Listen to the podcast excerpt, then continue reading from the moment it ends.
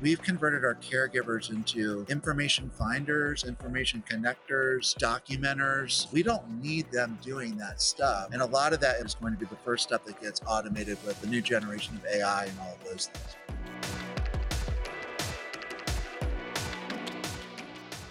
Hello, thanks for tuning in to Healthcare Strategies Industry Perspectives. This is our ninth and final conversation from the Health 2023 conference in Las Vegas, where we heard various perspectives on industry trends from leaders in healthcare technology. In this final episode, we dig into automation, a subject that has been met with mixed emotions in the healthcare workforce and beyond. On the one hand, some fear that the rise of automation will shrink the job market as machines replace humans. On the other hand, hospitals and health systems are in a desperate place regarding understaffing, and many see automation as a savior for their increasingly overtaxed workforce. So, is automation a boon or a bane? Our VP of Editorial, Kyle Murphy, caught up with Russ Richmond, CEO and co founder of Laudio, to find out. Let's hear his answer.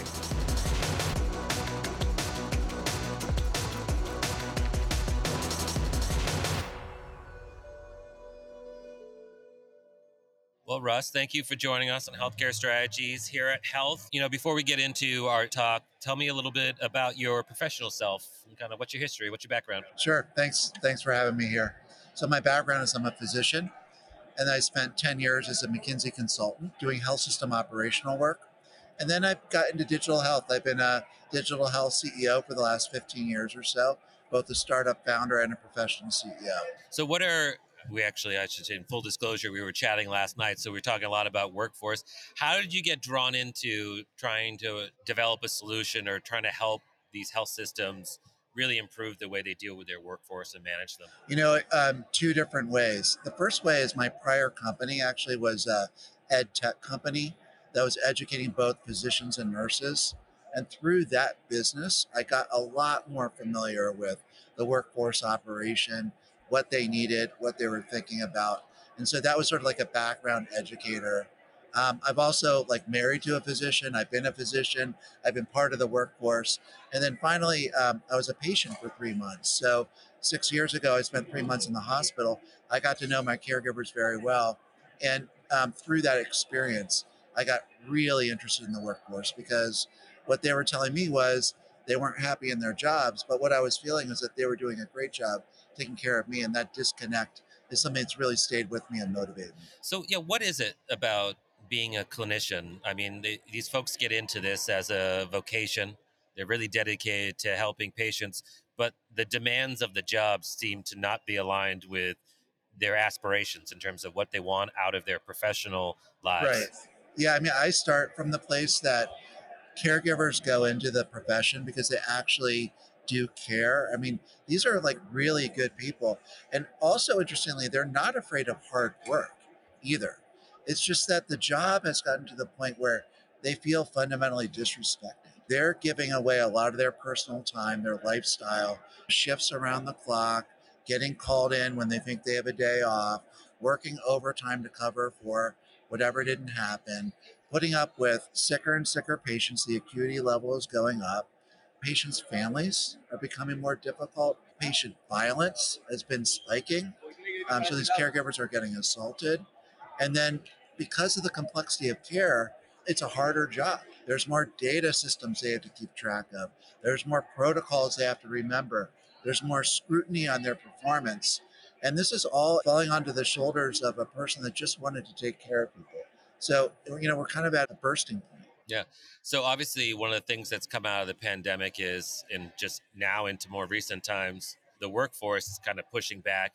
We've got increased labor costs, which are eating into health system, you know, revenue and profits. So there's a lot of pushback there.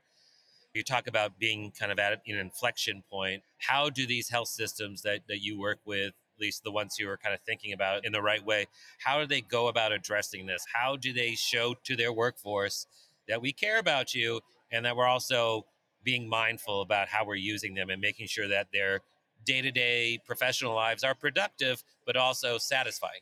Right. I mean and that's a challenge. They've got to be working on all fronts. On the revenue side they simply need to be capturing more revenue because that's helped them pay for some of the increase in costs on the labor side that we all know are the inexorable trend in all services industries especially healthcare. So they've got to be, you know, lining up and getting better paying patients in house. They've got to find a way to take care of patients on a per member per month basis versus an episodic basis. So on the revenue side, they're busy. Then on the cost side, they really have limited places they can go to manage their costs. One of the places that we're seeing is all the management layers that sit between, say, a chief nursing officer and a direct caregiving nurse. A lot of health systems are looking at that and saying, do we need all of those layers? Does it have to be a, a manager, a director, a vice president, you know, a senior vice president, or can we collapse some of that? Can we get more efficient? Are they able to um, reconfigure the work so that folks are working at the top of their license? They're getting less expensive workers to do the less expensive items and bring in expertise where they need it. A good hard look at the work. But fundamentally, they need to automate. I mean, automation is probably one of the only exit valves that they have because if you think about it, they've got mandated staffing ratios in many states around how many patients per caregiver. And where you don't have those mandated ratios, you're like morally bound to keep good ratios, right? Because it's about avoiding accidents, taking good care of people. So you can't thin that out much more than it's already been thinned out. So then they have to look for other places to solve this problem. A big place is, as I said, going to be automation. We've converted our caregivers into information finders, information connectors, uh, documenters, and now they're responsible for all these things that are outside the actual event of the laying on hands and the delivery of care. We don't need them doing that stuff. And a lot of that, in my mind, is going to be the first step that gets automated with the new generation of AI and all of those things. Yeah, what are some of those tasks? Obviously, documentation is one of those things. There's this weird balance, and I wonder if you agree with this, where a lot of people worry about automation replacing workers, but in this case, it's actually you need automation to keep those workers, Yeah. right? So it's a weird paradigm shift. I couldn't agree more with how you frame that.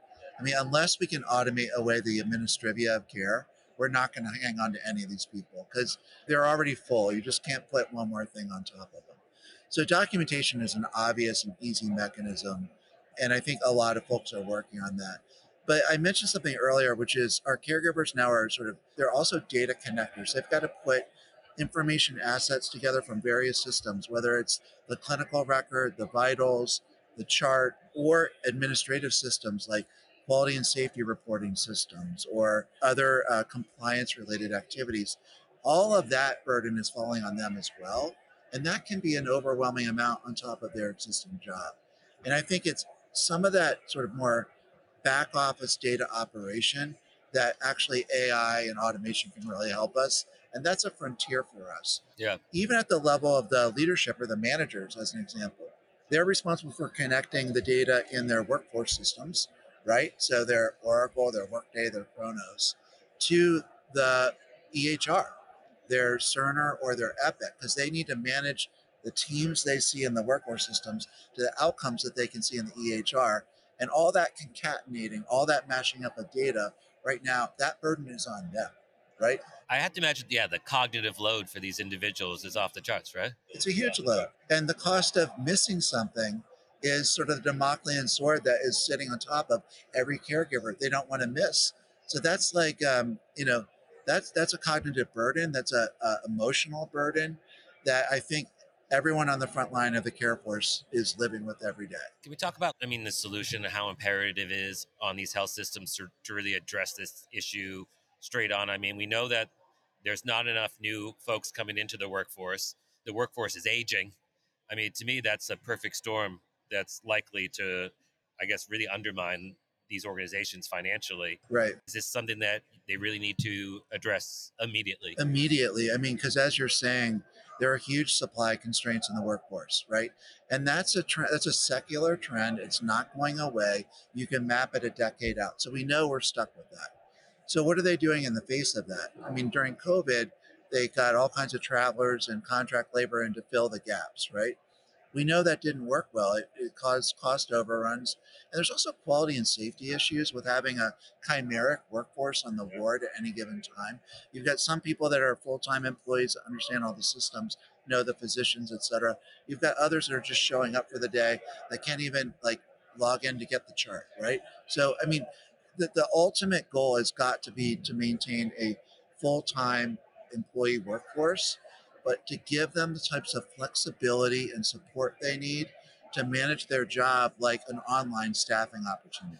How do these, if you know, a health system that's kind of feeling this crunch, how do they get started to really think about making changes? You know, you guys obviously have a solution, but I guess from an assessment, kind of a self evaluation standpoint, what are the first steps that they need to take in order to really affect some kind of change so that the future starts to look a little bit brighter rather than. Yeah, I think that they can't manage what they can't measure. Everyone can measure an engagement or a turnover rate, but then what do you do with that information? What we're seeing is that obviously through the pandemic, that became very important for everyone to know and understand. But we don't quite have people, you know, getting promoted or paid yet on their ability to manage those metrics and to keep them under control. So, what I would love to see is sort of something like the equivalent of an employee net promoter score, something you can manage on a daily or weekly basis, be part of the ongoing kind of measurement and evaluation and promotion and bonus payouts of everyone in the health system. I think that would do something to change a lot. Then they need to get behind the drivers of why people are turnover and why are they leaving.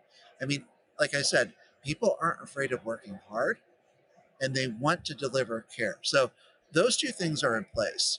What are we doing that's getting in the way of those two laudable roles and causing people to leave? And a lot of it is things like inflexibility on schedule, lack of appreciation. Sometimes it's payment, not always it's payment, but it could be uh, taking a good look at wage rates, promotional pathways. Are we taking care of our new hires? You know, the new hire window, the, the one to three year window is the highest quit rate window, right? There's also a an old adage that nurses eat their young, which I hate, but it's like you've got some long time tenured employees that aren't looking out for the new incomers and folding them into the team, building those social bonds and relationships that are the glue at work and that interpersonal connection.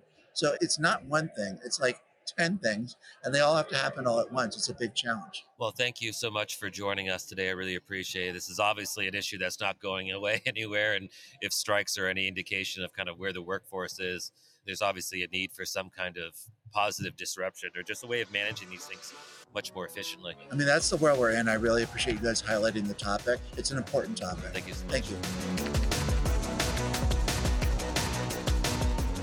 Listeners, thank you as always for tuning into this final episode of Industry Perspectives. We hope you enjoyed these conversations as much as we did.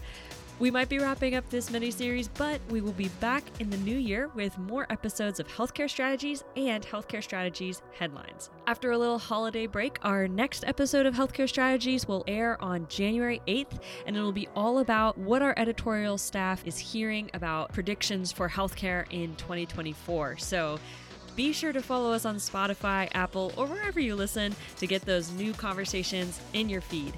Have a great end to 2023, friends, and we'll chat in the new year. This is a Tech Target production.